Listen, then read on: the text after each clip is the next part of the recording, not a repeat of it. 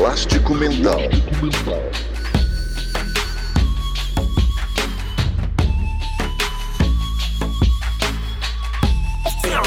Elástico Mental. Olá, seja bem-vindo a mais um episódio do Elástico Mental, o podcast de cultura da família Café Belgrado. E hoje, eu, Guilherme Tadeu, estou aqui com o Lucas Nepomuceno. Tudo bem, Lucas? Olá, Guilherme. Como é que você tá? Tô bem e tô particularmente animado porque o nosso convidado de hoje, rapaz, ele é português, mora no Porto, é filho de pais brasileiros. E olha só o que ele fez. Ele botou pra tocar no reality show em Portugal Vinícius de Moraes, Zequete, Djavan e mais um monte de imensos talentos. Tem milhões de visualizações no YouTube, um disco de estreia com músicas autorais que é belíssimo. Já esteve no Brasil para mostrar o trabalho, pretende voltar e hoje está aqui para contar um pouco mais dessa história incrível que a gente vai ter muito prazer de conhecer um pouco mais hoje. Olá, Thiago, tudo bem? Muito boa noite. É verdade. Tudo isso que tu disseste é plena verdade. Lucas, Thiago Nacarata entre nós. Que honra, hein? Então, Guilherme, eu tô muito feliz, muito honrado de fazer esse episódio. A minha irmã esteve em Portugal, morou em Portugal por uns anos. E aí eu falei pra ela, né, que a gente ia gravar com o Thiago Nacarata. Ela, eu amo esse rapaz, você tem que mandar um abraço dele, de mim pra ele. E realmente o Thiago conseguiu conquistar muitos brasileiros, né, além dos portugueses. É um talento incrível. Se você ainda não conhece a obra do Thiago, você termine de escutar esse podcast aqui e depois você vai se deliciar, se deleitar com a voz, né, com o talento desse grande compositor e cantor. E cuidado, Guilherme, o homem também é muito belo, né? Então... É sorte que é podcast, Lucas, porque hoje a gente ia passar uma vergonha memorável aqui. Nossa, Thiago, muito obrigado por essas palavras. Thiago... A gente sempre, aqui no Elástico Mental, a gente gosta de saber um pouco a trajetória, né, para chegar onde chegaram, né, os empecilhos que tiveram, as oportunidades que aproveitaram, né? Então, como você, o Guilherme já deu esse spoiler no começo, né, você é filho de brasileiros, como é o seu começo com a música, como é da onde é que vem esse interesse, quando é que você chega e pensa, opa, eu vou ser músico, vou viver da música. Você tem uma timeline definida disso? Então, a resposta aqui é muito simples. É aquele ditado que diz, filho de peixe sabe nadar. E isso está... A minha história de vida é essa. Só um instante, pai... Thiago. Aqui no Brasil chegou um ditado muito pior do que esse. Aqui a gente fala, filho de peixe, peixinho é. É muito feio. Eu prefiro esse português. Aqui é filho de peixe sabe nadar. E é natural porque o meu pai é músico, não é? Para além dele ser... Ele é brasileiro, como vocês já disseram. Meu pai e minha mãe são de São Paulo, são paulistas. Ele é músico e desde cedo a minha visão de mundo, né, sempre teve a música como personagem principal. Sempre me movi para ver o meu pai tocar. Em casa sempre tive contacto com violões, com discos do Cartola, Caetano Veloso. Ou seja, foi muito natural para mim esta opção. E pronto, então assim, o início da minha carreira foi acompanhando, muitas vezes com o meu pai até acompanhando, já, sei lá, com 4, 5 anos eu pisei o palco assim. Nossa! E senti essa... Percebi que fazia sentido estar naquele lugar. Ô, Thiago, e nessa sua infância, os seus pais foram para Portugal para trabalhar com música ou para outras coisas? Você vinha para cá, para o Brasil, quando você era criança? Tinha essa experiência, assim? Então, são duas histórias diferentes. A minha mãe é filha de portugueses que fugiram da ditadura militar daqui e foram para o Brasil e depois regressaram. A minha mãe com 14 anos já estava cá. E o meu pai veio com 21 para ser músico aqui em Portugal e então conheceu a minha mãe e tiveram 2 filhos aqui. E você chegou a vir para o Brasil na sua infância, adolescência ou nunca teve essa oportunidade? Sim, eu fui porque o meu pai antes de vir para cá deixou aí um filho chamado Rafael, que eu amo muito, e a primeira vez que eu fui no Brasil foi para ser padrinho de casamento desse meu irmão. E agora vocês já estão a dormir, né? Pois, não, a gente ficou fascinado com trajetórias. É, mas o Brasil está muito na sua vida, bem mais assim, não simplesmente no sangue, né? Você carrega a música brasileira e é um grande baluarte da música brasileira aí em Portugal, né? Você, com o seu jeito, você consegue dar novas interpretações para músicas que a gente conhece aqui já há bastante tempo, e a gente percebe, até mesmo ouvindo entrevistas suas, para a gente preparar esse podcast, eu ouvi uma entrevista numa rádio, acho que na Rádio Comercial, de 2019, sua, que está disponível na internet. Incrível. E na mesma entrevista você cita Grupo Revelação, você cita Wesley Safadão e cita Tom Zé na mesma entrevista. Eu, caramba, então ele realmente respira a música brasileira, né? O que você curtia no seu período de formação de música? Você ouviu o que aqui do Brasil?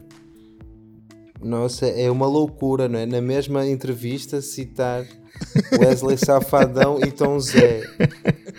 É tão longe como daqui a Marte, não é? Uma coisa... São realidades completamente diferentes, mas eu acho que cada música tem o seu lugar e nós não devemos definir-nos tanto assim. Acho que o Raul Seixas é um visionário quando diz que eu prefiro ser uma metamorfose ambulante do que ter uma velha opinião formada sobre tudo. E então eu gosto de ser esse pesquisador e estar sempre a ouvir coisas novas e adaptar-me a gostos.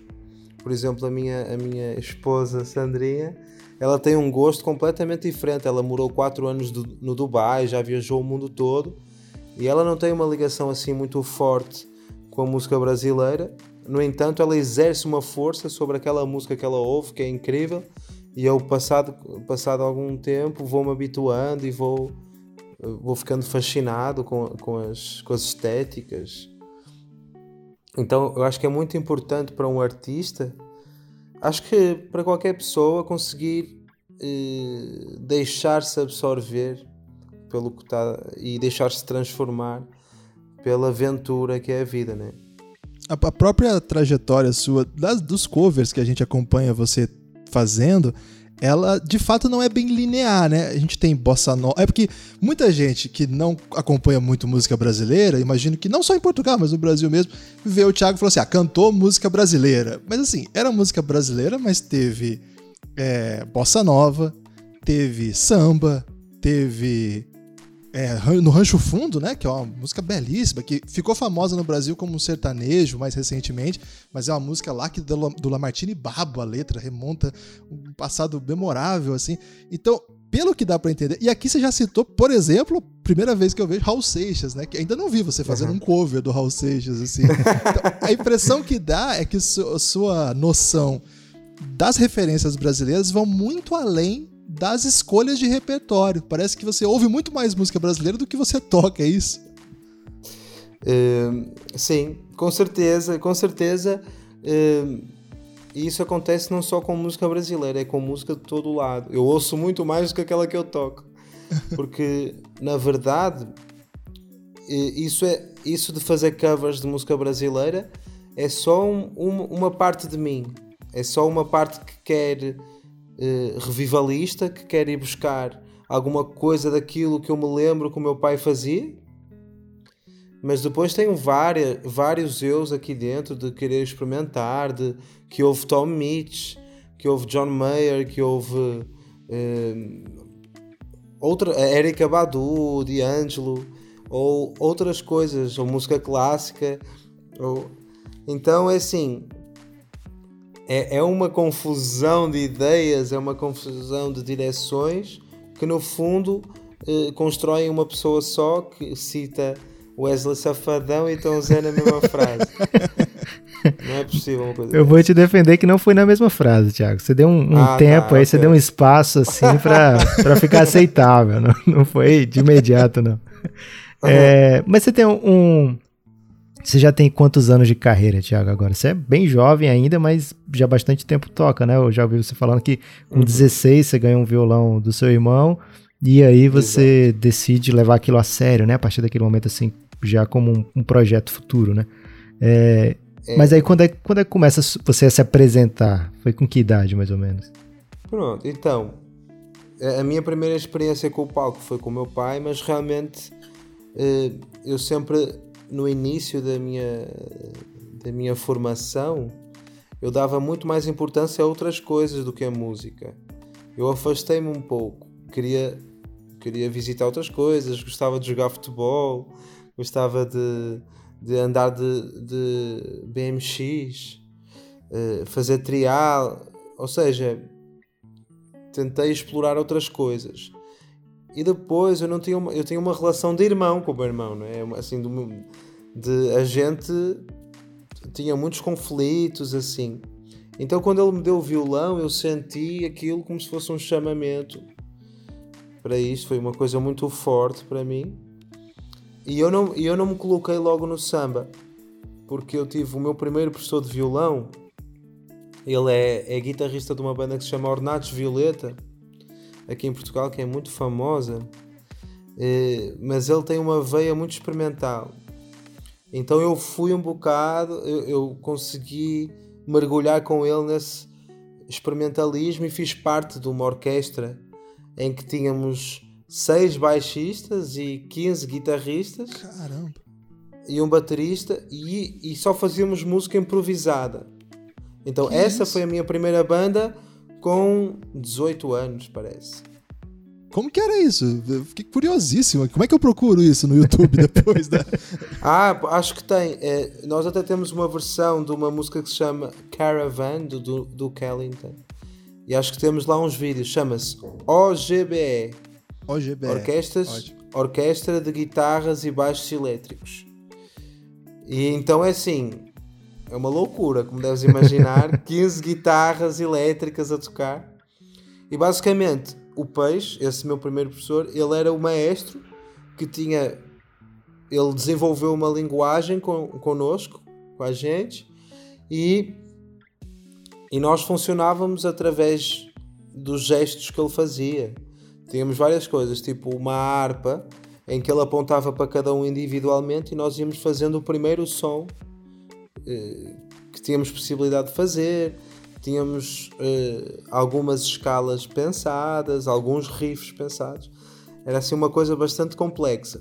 Isso tudo já era no Porto, já? Sim. Você nasceu e ficou aí esse tempo todo, então? E moro vou fazer 30 anos daqui este domingo, dia 15 de junho. E agora... Pesquisando para esse podcast, tem uma coisa assim que eu descobri, é uma ignorância mesmo, a gente não tem tanta notícia assim, né? Mas é um pouco de ignorância minha também. Mas eu não tinha a menor ideia que estava rolando um circuito de samba no Porto. E parece uma coisa muito sólida, muito forte. E como é que é isso, Thiago? Me explica isso aí, assim... imagino que mais gente aqui também tem essa ignorância de... Vocês conseguiram criar aí um ambiente capaz de produzir... Um circuito de fato, não é uma outra banda, né? Mas é uma cena mesmo, né? É tanto o samba como o forró. Caramba, já posso brilhar em Portugal, Guilherme. Tem muita força. É assim, o meu pai, ele foi a primeira casta, né, de brasileiros músicos que vieram e que influenciaram uma cidade, pelo menos. O Porto, Lisboa também é muito forte, mas o Porto carrega muito essa bandeira. E o meu pai já veio, sei lá, há uns 40 e tal anos. Já veio, ou seja, essa ideia de música brasileira está a ser fomentada aqui nesta cidade há 40 anos. Então agora, depois foi sempre havendo explosões.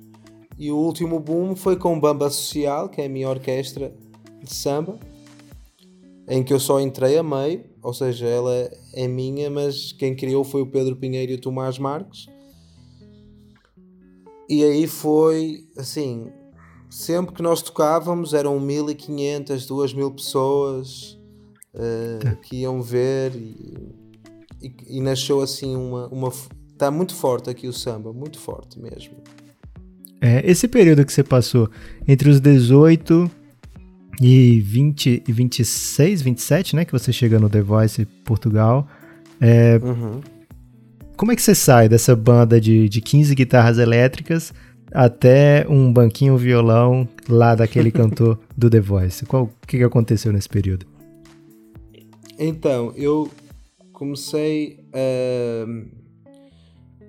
a compor muito. Comecei a compor muito com letras e comecei a achar muito mais piada a música beatliana, digamos assim, uma música mais canção, do que assim, muitos instrumentos a tocar. E então eu fui ficando displicente na banda, fui faltando alguns ensaios e não sei o quê, até que surgiu a oportunidade e disse, olha, não quero fazer mais parte, e dediquei-me à composição. E logo que eu deixei, isso foi com 20 anos, né, que nós tivemos 2 anos a tocar, com 20 anos eu deixei de fazer parte dessa orquestra e conheci os Bamba Social. Então foi assim, não, eu quero é música com letra, quero música, música canção. Eu apaixonei-me e sou apaixonado por canção. Loucamente apaixonado, todos os dias ouço e sempre tento criar alguma coisa e pronto, então comecei a seguir 2 caminhos, um da música brasileira com Bamba Social e outro com de música autoral. Tiago, a gente começa a ter notícia de você aqui, claro que quem é mais especializado, já conhecia essa cena, certamente já sabia do seu trabalho, mas a gente começa a esbarrar com você pelo logaritmo do YouTube, e você tá assistindo, o YouTube é uma loucura, né? Porque, e se você que tá ouvindo esse podcast, por favor, não vá lá no YouTube agora, senão você não vai voltar pro podcast, fique aqui, depois você vai lá ouvir tudo isso. Mas aí a gente vai ouvindo uma coisa, uma outra, e de repente, eu tenho muito esse costume, assim, de procurando versões de músicas que eu gosto, né? E eu cheguei até uma dessas de você. Eu cheguei primeiro na Onde Anda Você, que foi de fato a música que você se apresentou, né? Mas aí já tinha, quando o logaritmo chegou até a mim, já havia a trajetória completa. Eu já, inclusive, já passei raiva com a sua eliminação no pacote, tudo de uma vez só ali, entendeu? Não deu tempo de acompanhar semana a semana para brigar ali nas redes sociais. Aí. Mas o que deu para perceber, assim, é que, cara, foi um impacto alucinante no Brasil, a chegada desses vídeos, né? Porque o que eu ia nos comentários, assim, era massivamente presença de brasileiro. Brasileiro entra na internet, você sabe que é pra causar, né? O brasileiro não usa a internet ali pra ficar de boa. Ele gosta de se manifestar nas redes sociais. E assim, em todas as músicas suas, uma presença massiva de brasileiro. Foi durante o programa já que você foi sentindo isso? Ou precisou passar por tudo pra depois isso virar uma história mesmo? Assim, foi uma coisa muito, muito estranha e muito boa. Foi de um dia para o outro. Quando saiu o meu episódio na televisão do Onde Anda Você, o que é que acontece no The Voice? Tu gravas os primeiros 3 programas e só no dia em que gravas o 3º programa é que o primeiro passa na televisão, né? Então a gente estava em Lisboa e eu estava a gravar, a tocar o Oceano, que eu gravei o Oceano lá, gravei o Oceano e viemos a correr para casa para assistir ao primeiro episódio, que era o Onde Anda Você. E então o Onde Anda Você passou na televisão e em meia hora já tinha explodido. Foi assim uma coisa... O Instagram, 50 mil seguidores assim de repente. No dia a seguir no Facebook já tinha 1 milhão de visualizações No Facebook, em 2 semanas chegou a 15 milhões, só que como foi posto por um site, por uma página de Facebook, que eu já agora não sei o nome, o The Voice foi lá e tirou para receber ele as visualizações. Porque senão já estava tipo nos 20 e muitos milhões, assim, foi uma coisa. E de repente as pessoas começam a reconhecer na rua e durante 2 anos é uma loucura crescente, porque durante o programa é o que é, né? Sim. As pessoas prestaram muita atenção, a partir daí as revistas todas fizeram uma pressão, o possível vencedor do The Voice, todo mundo adorou essa primeira prestação, não é? Ou seja, arranjei um manager, que eu já tinha um manager com Bamba Social, que era meu manager, e então esse manager começou a receber convites e convites para tocar, e eu nem tinha ganho o programa, mas já tinha ganho, assim. Não é? Porque de repente comecei a ter shows, a achar cachês muito 1000 vezes maiores do que aquilo que eu recebia, e foi assim uma coisa de um dia para o outro. Não ter vencido o The Voice de maneira alguma parece ter sido um empecilho na sua carreira, né? Mas você participou, você chegou longe, né, na semifinal. Como é que você vai se lembrar desse programa? Que é uma história de sucesso, uma história de caramba, eu deveria ter ganhado, era para eu ter vencido esse programa, ou é algo que você nem apenas curte, assim, o que aconteceu e que mudou sua carreira, mas que não, de um jeito ou de outro não era aquilo que ia definir você como cantor? Como é que você lembra do The Voice? Aqui no Brasil, a gente teve um programa chamado Fama, e o Thiaguinho, né, o cantor, ele de pagode, de samba, ele participa do Fama, não vence, mas depois ele entra no Exalta Samba e se torna, assim, a única pessoa que as pessoas lembram que participou desse programa do Fama é o Thiaguinho, né? E acredito que aqui, pelo menos aqui no Brasil, o impacto que teve para você foi bem maior do que para os demais competidores, porque você passou a ser uma figura que, se a pandemia permitir, você vai vir todo ano pro Brasil, né? Já teve nos 2 últimos anos, a gente espera que ainda consiga vir esse ano, se tudo der bem, mas se não tiver saúde aqui, a gente vai te avisar para você nem vir, deixar para vir em 2021. Mas, assim, de maneira geral, o que você lembra do The Voice? Porque se é pra ter raiva do The Voice, a gente tem raiva junto aqui. O que você decidir, a gente topa. Não, eu lembro com muito carinho, nunca quis ganhar, na verdade. Foi a produção que me convidou para participar, mas eu nunca quis ganhar porque eles têm um contrato muito pesado, assim. Então eu sempre tentei fazer aquilo que eu queria, nunca me deixei levar, porque eles tentam direcionar-te como uma personagem que eles querem que tu sejas. Mas, sei lá, foi muito bom para mim. Não tenho raiva nenhuma de não ter ganho. Acho que se ganhasse teria sido, se calhar, pior. Porque eu sempre quero tirar essa ideia do cara que participou no The Voice. Sim. Apesar de eu achar que é um bocado difícil, porque foi muito forte. Assim. Você devia ter cantado pior para fazer isso. Exato. Então, assim, eu não tenho nenhum ressentimento, eu tenho muita alegria de ter tido coragem para participar num programa de televisão e que acabou por mudar a minha vida, e agora eu tenho, graças a ele, eu fiz grandes parcerias e, com Salvador Sobral, com Paulinho Mosca, Celso Fonseca, César Lacerda, Paulinho Novaes, Rubel.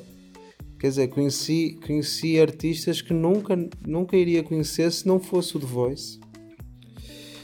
Então eu tenho muita alegria e muita gratidão. Ô, Thiago, quando você vem para o Brasil, você vem com esse repertório que você ficou conhecido, digamos assim, nas redes sociais, né? Com as músicas de MPB, clássicas, algumas mais recentes. Esse era seu repertório já antes, ou ele mais ou menos começa a ser manejado a partir desse sucesso? Você começa a a construir, assim, eu sou esse cantor que vai fazer essa trajetória. Eu te pergunto isso porque é muito louco pra mim que você, assim, super consolidado, consegue ficar como, assim, imagina, um repertório de música brasileira e você faz você busca algumas que não são tão conhecidas do público, mescla com outras que são mais conhecidas, e aí, de repente, você abre mão, assim, desse porte e lança um disco inteiro de inéditas, assim, de autorais. Como é que é construir essa carreira, assim, do ponto de vista de repertório? Então, eu acho que eu sou muito louco, porque realmente o que faria sentido, se calhar, era lançar um disco de versões, né? Como intérprete. Só que eu tenho uma necessidade muito grande e muito prazer em compor, e eu senti uma urgência muito forte em tentar me desassociar do The Voice, no sentido, não, eu não quero ser só isto, eu quero ser alguém que mostra aquilo que eu consigo fazer, e tive músicas que foram muito bem recebidas até pelo público brasileiro. Eu cheguei na minha primeira ida, que foi muito emocionante, foi mesmo muito emocionante. Eu tinha lançado, ou seja, eu tinha o meu percurso no The Voice e tinha lançado uma música chamada Dança, que foi uma música que entrou precisamente logo para a Rádio Comercial, teve um percurso muito bom, e quando eu cheguei aí, o público cantava a música do início ao fim. Apesar de ser a música que era, depois eu de repente comecei a perceber que, ok, as pessoas ouvem o que eu estou a fazer, não ouvem só as músicas que remetem à sua infância ou que remetem a algum momento, não, eles estão ouvindo. E aproveitei, lancei o álbum, e quando cheguei aí também, no Circo Voador, eu já havia pessoas a cantar as músicas. E acho que faz parte de um artista e faz parte de uma época, o álbum, não é? O trabalho autoral é muito valioso, eu acho. Thiago, como é que você define, como é que você coordena o seu cérebro para cantar com sotaque português ou sem sotaque português?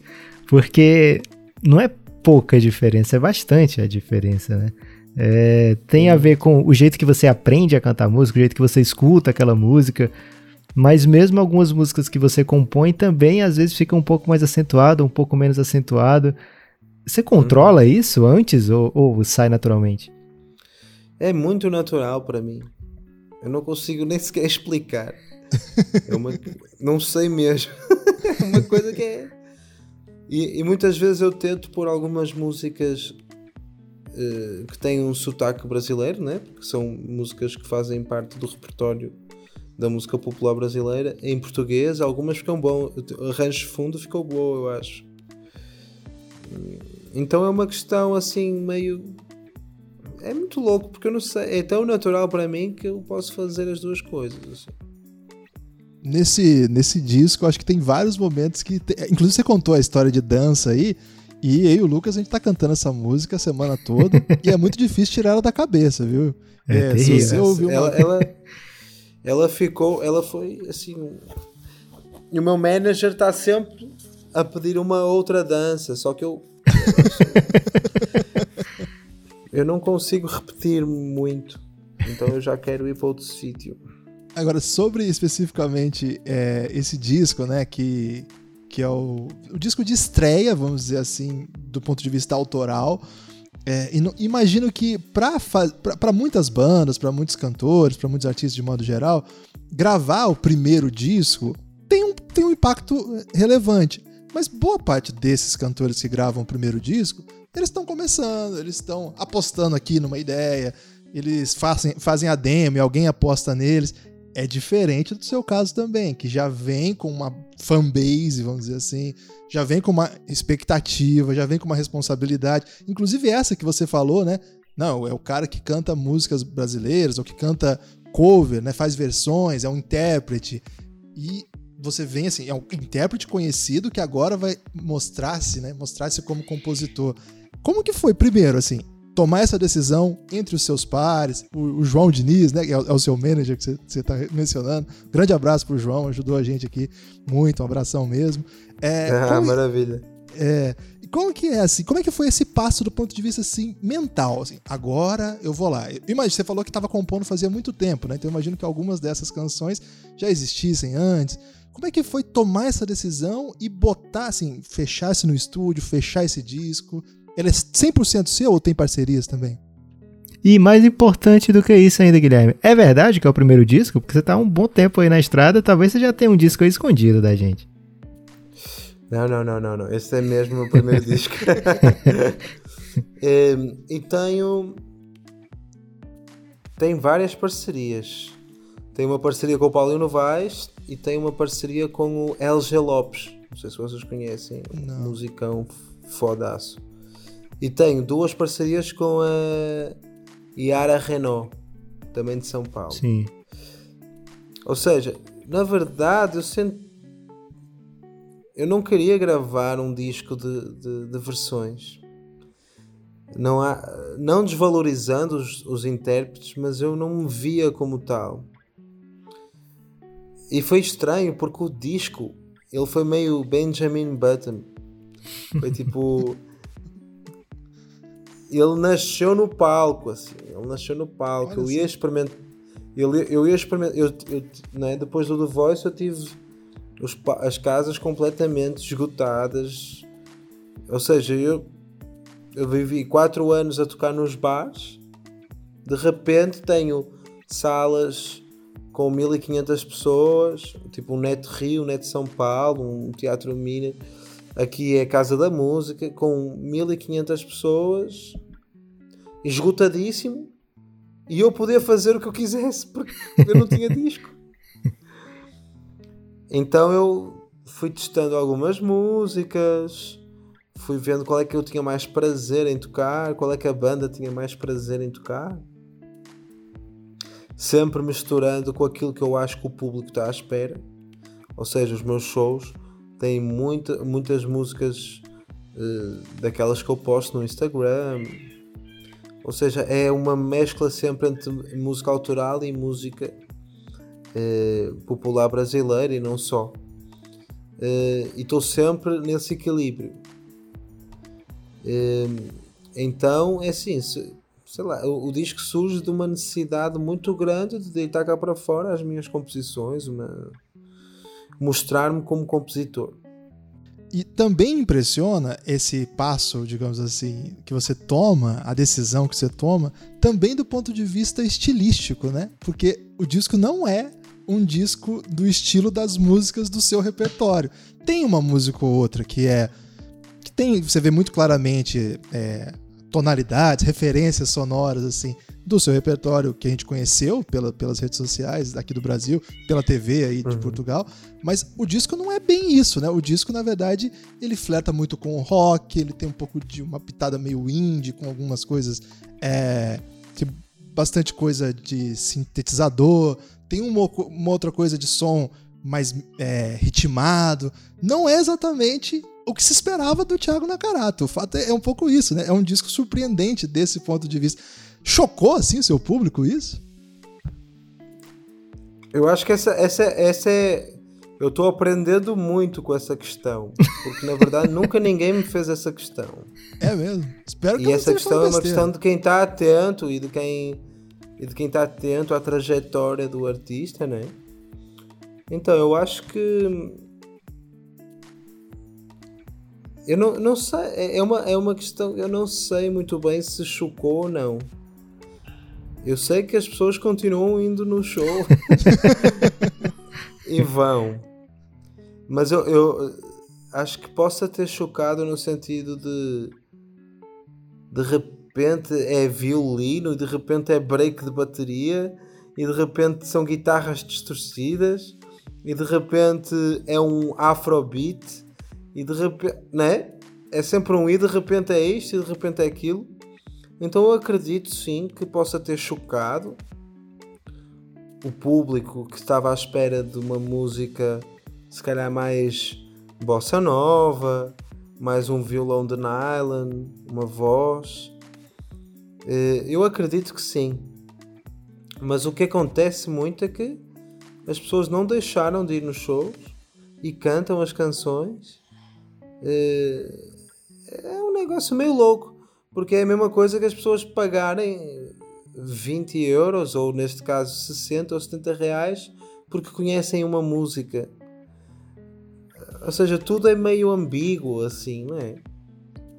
É uma ótima questão essa. Eu vou desenvolver melhor esta questão. É bom que ele vai ter que voltar, Guilherme, aqui para responder completamente. A impressão que eu tenho é que, assim, é um chute, né, Thiago? Eu não conheço sua base de fãs aí em Portugal, mas a impressão que eu tenho, pelo que eu sinto, assim, é que, na verdade, pode ter tido até o contrário do chocar, mas na verdade atrair eventuais haters, assim, de, é o cara do reality show, é o cara que canta cover aí, canta esse estilo de som. Não, na verdade não, olha o que ele faz aqui, né? A impressão que eu tenho é que pode até ter esse retrogosto aí, como o Lucas gosta de falar.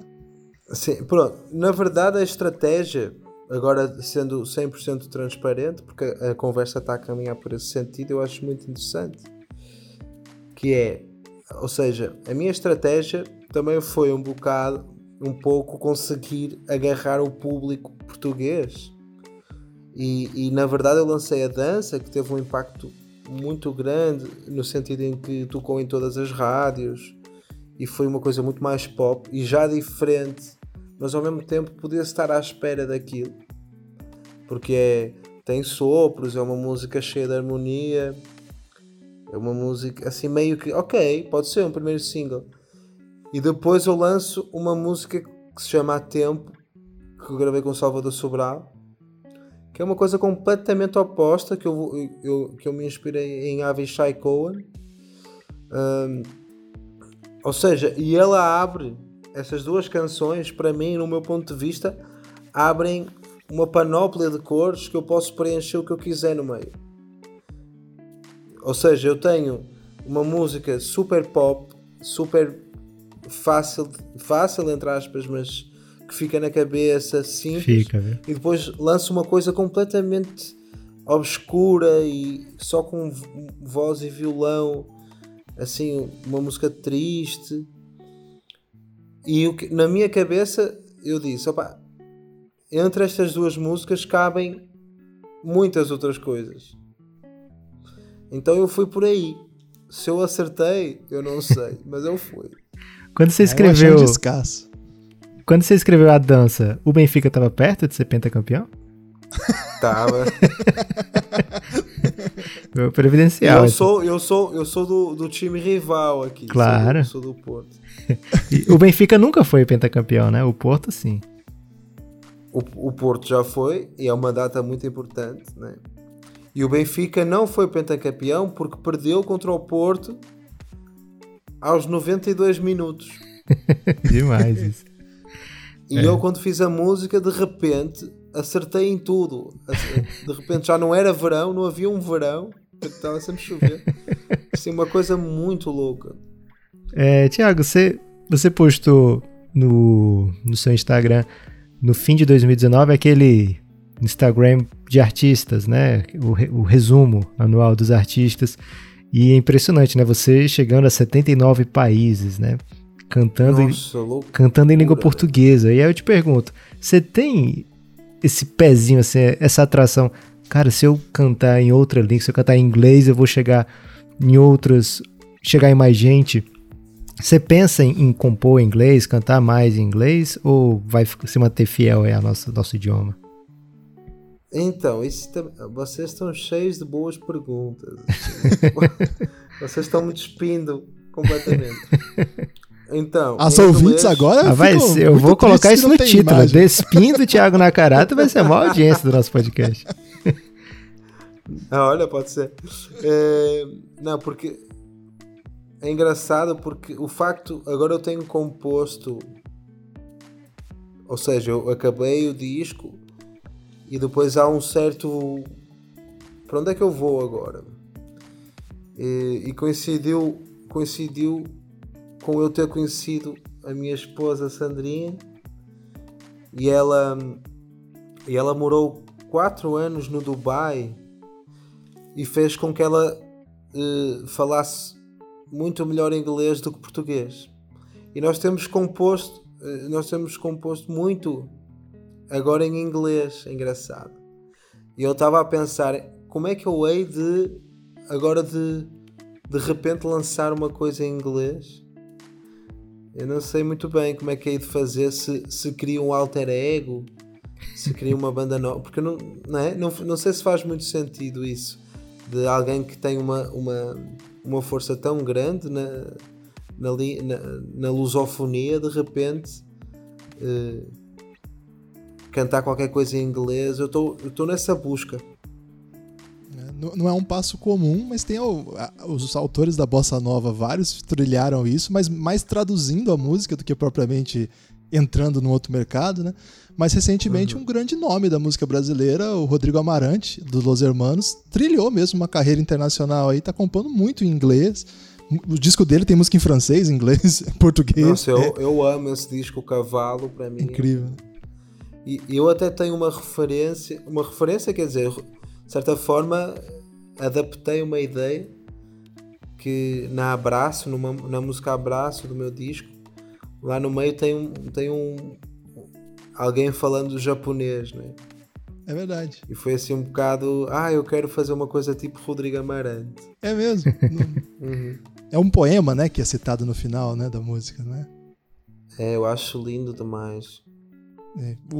Além de toda essa trajetória aí, teve outra, eu até fiquei falando pro Lucas assim, acabou o disco, mas tem mais música do Thiago ainda que a gente não sabia que podia ter, não sei se podia estar no disco ou se foi composta depois, que eu fiquei encantado com aquela música que foi defendida por uma cantora no Festival de Música Portuguesa, a Sepatô. Conta um pouco pra gente a história, primeiro, desse festival, né, como é que foi? E a composição, porque ela é também outra coisa, né? Também é diferente de tudo que eu já vi você fazendo também. Mas esse festival era pra você ganhar, Thiago. Agora esse aí a gente pode ficar com raiva. Não, aí a gente pode ficar com muita raiva. Não, esse eu fiquei com raiva. Esse eu fiquei com raiva mesmo. Assim, eu acho que foi uma injustiça muito grande a gente não ter ganho esse festival, no sentido em que nós tivemos 12 pontos do público.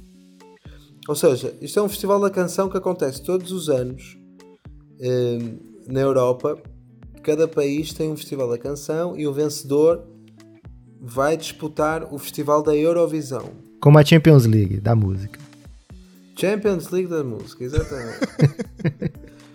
E o que é que acontece? A nossa música, eles fizeram, não sei se acontecia aí nos festivais de música também, eles puseram um mês antes da apresentação a música, partilharam para o público. E a nossa música estava muito destacada, assim, muito destacada, muito destacada. E então o que é que acontece? Depois quem dá a pontuação, 50-50 é o público, e 50-50 é um júri de 10 pessoas do país todo que estão ali para equilibrar um pouco, ou seja, são pessoas do circuito alternativo, de uma coisa mais intelectual e não sei o quê. E eles viram que nós estávamos muito destacados. Isto é a minha visão do que aconteceu. E eles deram uma pontuação muito baixa para nós. Assim, muito baixa. Acabou que nós ficamos em segundo lugar e é isso, né? Mas eu estou muito puto. Eu peço para que vocês ouçam essa música também, que é incrível, né? É a Bárbara Tinoco, né? O nome da intérprete. Bárbara Tinoco. É uma pena o que fizeram, né? Porque o Thiago, a gente sabe que todo mundo conhece o disco aí, vai circular, mas até pra composição seria muito legal, mas pra Bárbara também, né? Ficar mais conhecida na Europa, até no Brasil, enfim. Fiquei com dó mesmo, assim. E a letra, mas ela tá bombando também aqui. Tá também? Ela lançou 2 singles. E ela acabou por ser a pessoa com 20% das audiências do país, assim, uma coisa louca. Depois do festival, isso? Antes. Não, ao mesmo tempo. Assim, ao mesmo tempo. E ela é da minha agência. E então ela participou no The Voice também. Participou no The Voice e não virou nenhuma cadeira. E depois ela acabou por cantar uma música original, que foi o primeiro single dela, e eles não quiseram muito saber dela, e passado 6 meses ela arrebentou em todas as rádios. É, o The Voice português tem que melhorar, Guilherme. Tiago, você estava com um projeto aí para 2020, que não sei se vai voltar, né? Porque era no primeiro semestre, o Além do que se vê, mas que tem muito no YouTube, né? A gente pode acompanhar bastante, não sei se tudo do que você preparou, mas tem muita coisa lá, né? Mas você estava planejando, estava marcado, né, já uma turnê do Além do que se vê.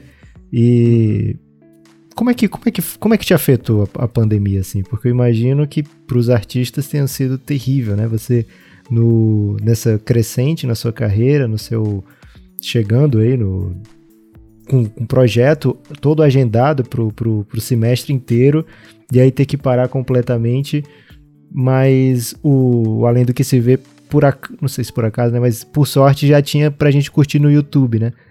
É tudo que ia ser tocado nessa turnê, tá ali no YouTube, ou tinha mais coisa escondida que ia ser guardado pras apresentações? E você pretende voltar com esse projeto, ou é um que passou e não dá mais?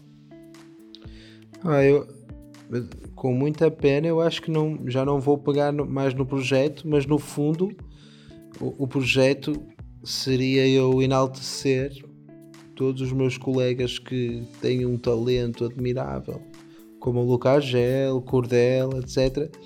E fazer um show em que eu me entregava ao repertório deles durante, sei lá, 5 músicas.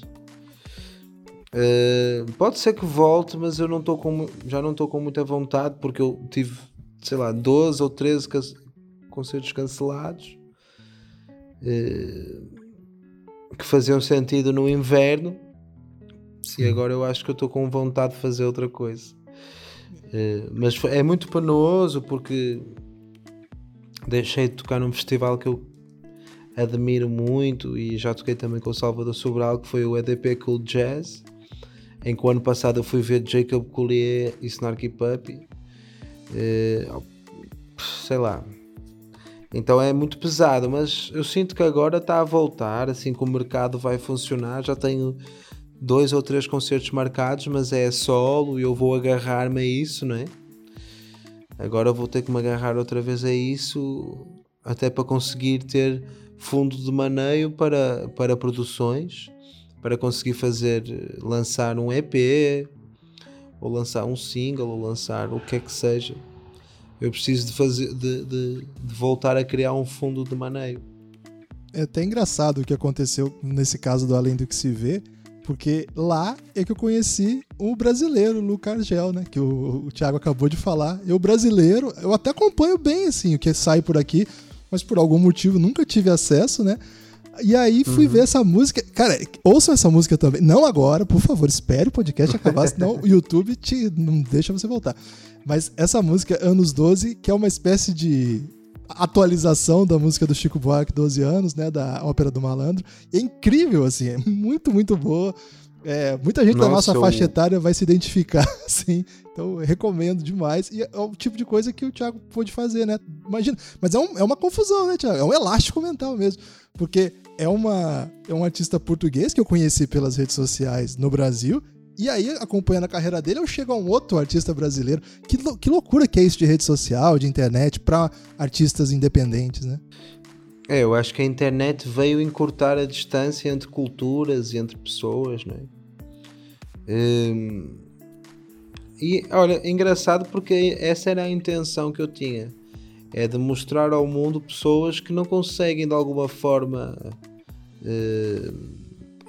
enaltecer o seu trabalho como deveriam, no sentido em que nós dependemos muito dos mídia, né? E, por exemplo, o Lucas Argel, para mim, é um dos maiores escritores de samba da nova geração. Tem 2 discos de samba incríveis. Tem o Bandeira e o Conversa de Fila, que eu recomendo vivamente, assim, Quem gostar de poesia e samba, é inacreditável. Ele compôs também 4 ou 5 sambas do disco original do Bamba Social. Ele até escreveu uma música para mim, mas eu acabei por não gravar. Eu queria, tipo, ter mão em tudo e não queria que fosse música de ninguém para o meu disco, etc. E pronto, eu queria mostrar esses artistas que não têm muita força dos mídia para ter alguma audiência, e olha que acabou por chegar em ti, pelo menos. Exatamente. Deu muito certo para eles, não, Guilherme. Tiago, qual foi o momento, você falou, né, que tocou 4 anos em bares.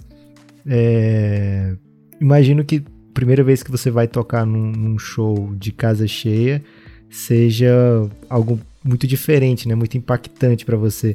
Você tem muito vívido na sua memória, assim, esse show, esse dia que você parou e olhou, caramba, isso tá acontecendo comigo mesmo?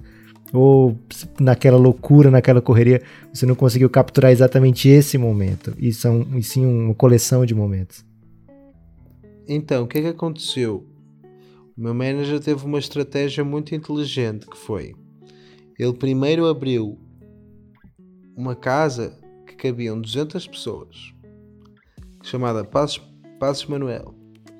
Ele abriu e, de repente, em cada dia esgotava uma. E nós fizemos 6 ou 7 Passos Manuel. Todo mundo indo lá por uma semana inteira de show. Todo show, eu aí já comecei, nossa, estou ficando importante, hein? E depois fui fazer uma série de shows com o Miguel Araújo, que é um cara muito foda daqui também, um amigo do coração. E aí, ainda mais pessoas, 500 pessoas. De repente a gente abriu a Casa da Música, que tem 1.500, o CCB, que tem 1.700, e o Convento de São Francisco em Coimbra. Isso depois de eu ter ido no Brasil, porque aí no Brasil eu cheguei e já estava o Net Rio, o Net São Paulo, que são 1.200 pessoas, tudo cheio, todo mundo. Nossa, foi muito especial. Mas de todos os concertos, o mais especial para mim foi o do Circo Voador. Icônico, né? Circo Voador. O do Circo Voador foi o mais especial de todos para mim. Você já começou a pensar em um DVD, com um show assim gravado, que fique o registro, né? Até para quem não tem a condição, a sorte de ir no seu show.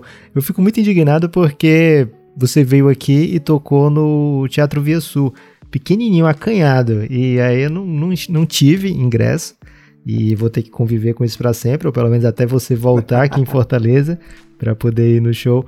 Mas você tem esse plano de gravar um show porque não é mais tão comum, mas em certo momento era algo bem tradicional, assim, para vários artistas tinha um DVD, né, de um show gravado.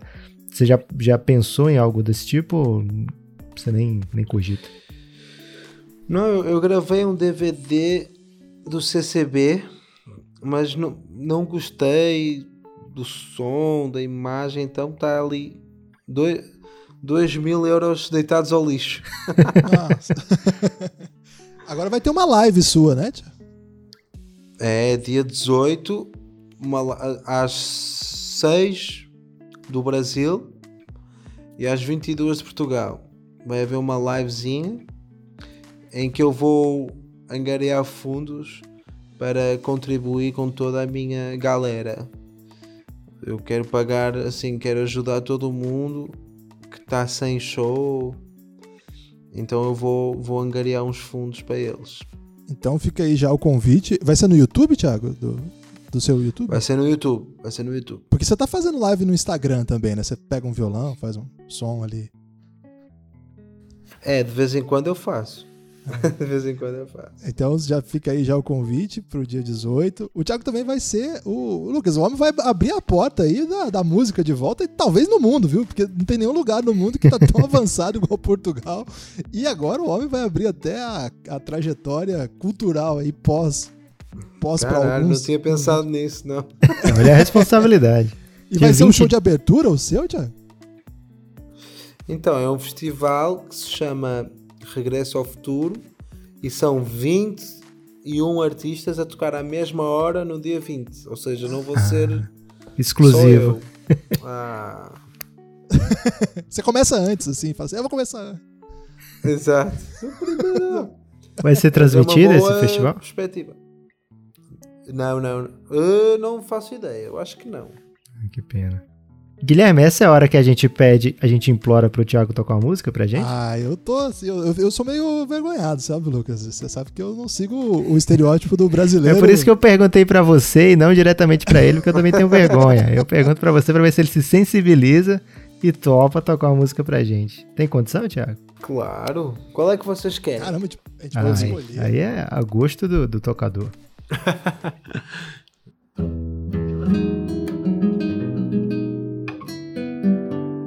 Era bom afinar, não é? O violão. Fica à vontade.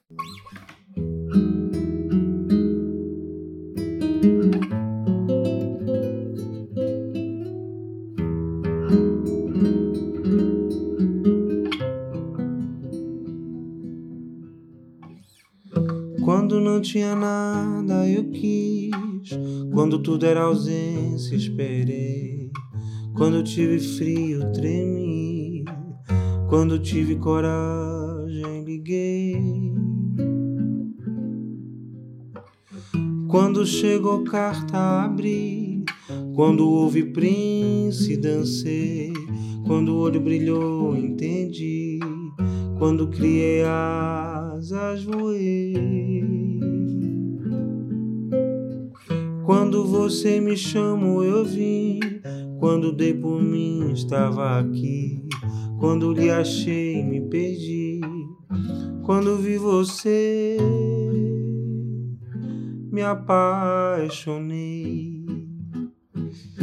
Amar a Zaya, sonhei. Desaya, aí, gatuã. Lirere, baba, nananina, yeah.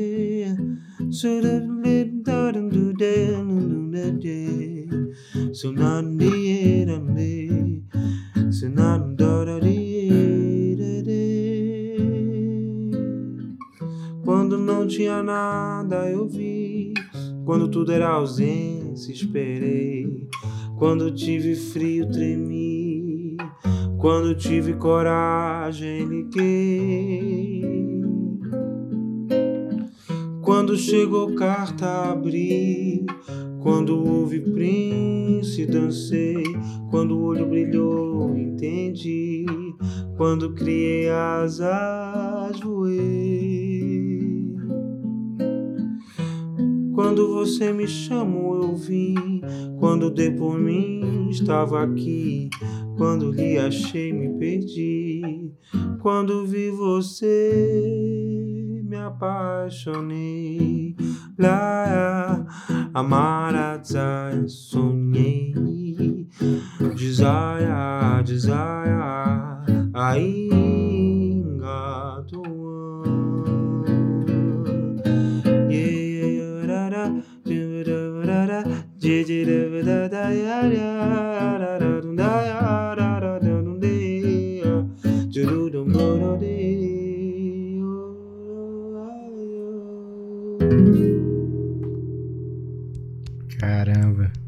Caramba.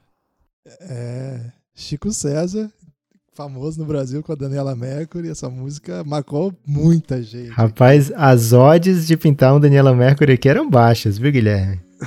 E essa é uma que eu também nunca tinha ouvido ele cantar, Guilherme. Então talvez seja a única gravação que o mundo tem de Thiago Nacarata cantando essa música. É, eu já vi essa aí. Essa aí eu já vi. Essa aí eu vi no YouTube já, pô. Essa aí, acho que rolou numa live, se eu não me engano. Não foi isso, Thiago? É, não, tá gravada lá no... É no Instagram, né? No Instagram, exato. Esqueci agora que existiu o Instagram. Thiago, obrigado demais. Seu talento é incrível e a sua disponibilidade pra falar com a gente, sua simpatia, obrigado mesmo. Foi uma honra pra gente recebê-lo aqui. E, cara, tô muito curioso pelo que vem aí, porque certamente deu pra ver, assim... na sua trajetória, que não é tão longa pra gente, assim, que você é imprevisível, muito talentoso, e a gente pode esperar coisas aí muito legais ainda. Então eu saio desse podcast ainda mais empolgado, ainda mais esperançado aí pra continuar acompanhando sua carreira. Ô Lucas, eu fiquei comovido hoje aqui, viu? Ah, mas era esperado já, Guilherme, só dele ter topado e ainda entregar tudo isso. Thiago, a ideia era mesmo vir pro Brasil todo ano? Ainda tem essa esperança de vir em 2020? Sim, eu tenho umas datas que, se tudo correr certo, vão se concretizar em outubro. Eu espero que em outubro já dê para ir. Não, eu ia agora dizer uma coisa política, mas eu não vou dizer. É que a gente fala sempre. Mas a gente concorda, viu? mas quero ir em outubro e tenho coisas lindas. O Rubel vai participar de um. Talvez vários convidados surpresa. Agora não vou entregar tudo, não. Vai ter Daniela Mercury, hein, Guilherme? Tô sentindo. Isso é demais. Vai ter Fortaleza? Ou ainda não definiu a cidade? Ainda não definimos, mas eu espero correr aí o país outra vez. Fortaleza é a cidade mais perto de Portugal, viu? Do Brasil todo. Já tá no caminho, você pode passar por aqui na volta. Eu quero muito, Gostei muito de Fortaleza. Então agradecer a presença do Thiago. Thiago, fala aí o que você quiser falar, o destaque final aqui, você pode dizer o que você quiser, o tempo que você quiser, fazer a propaganda do que você quiser, de quem você quiser. A Sandra canta com você? Vai rolar duetos em breve? A Sandrinha, ela participa nos coros, assim, ela tá aprendendo, ela daqui a nada vai cantar pro mundo. Não, mas o que eu queria dizer era, primeiro, reforçar as datas, não é? Que dia 18 vou fazer uma live importante. Acho que todo mundo devia contribuir no sentido de ajudar a cultura a manter-se viva.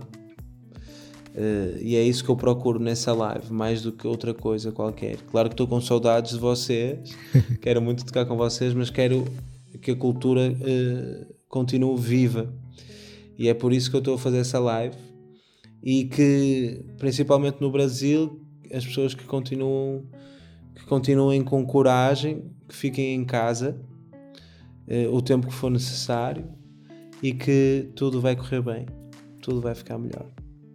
Quando ele fala assim eu acredito, Guilherme. Valeu. Já, então, demais, hein, cara? Abraço gigante pra vocês e coragem, tá? Elástico Mental.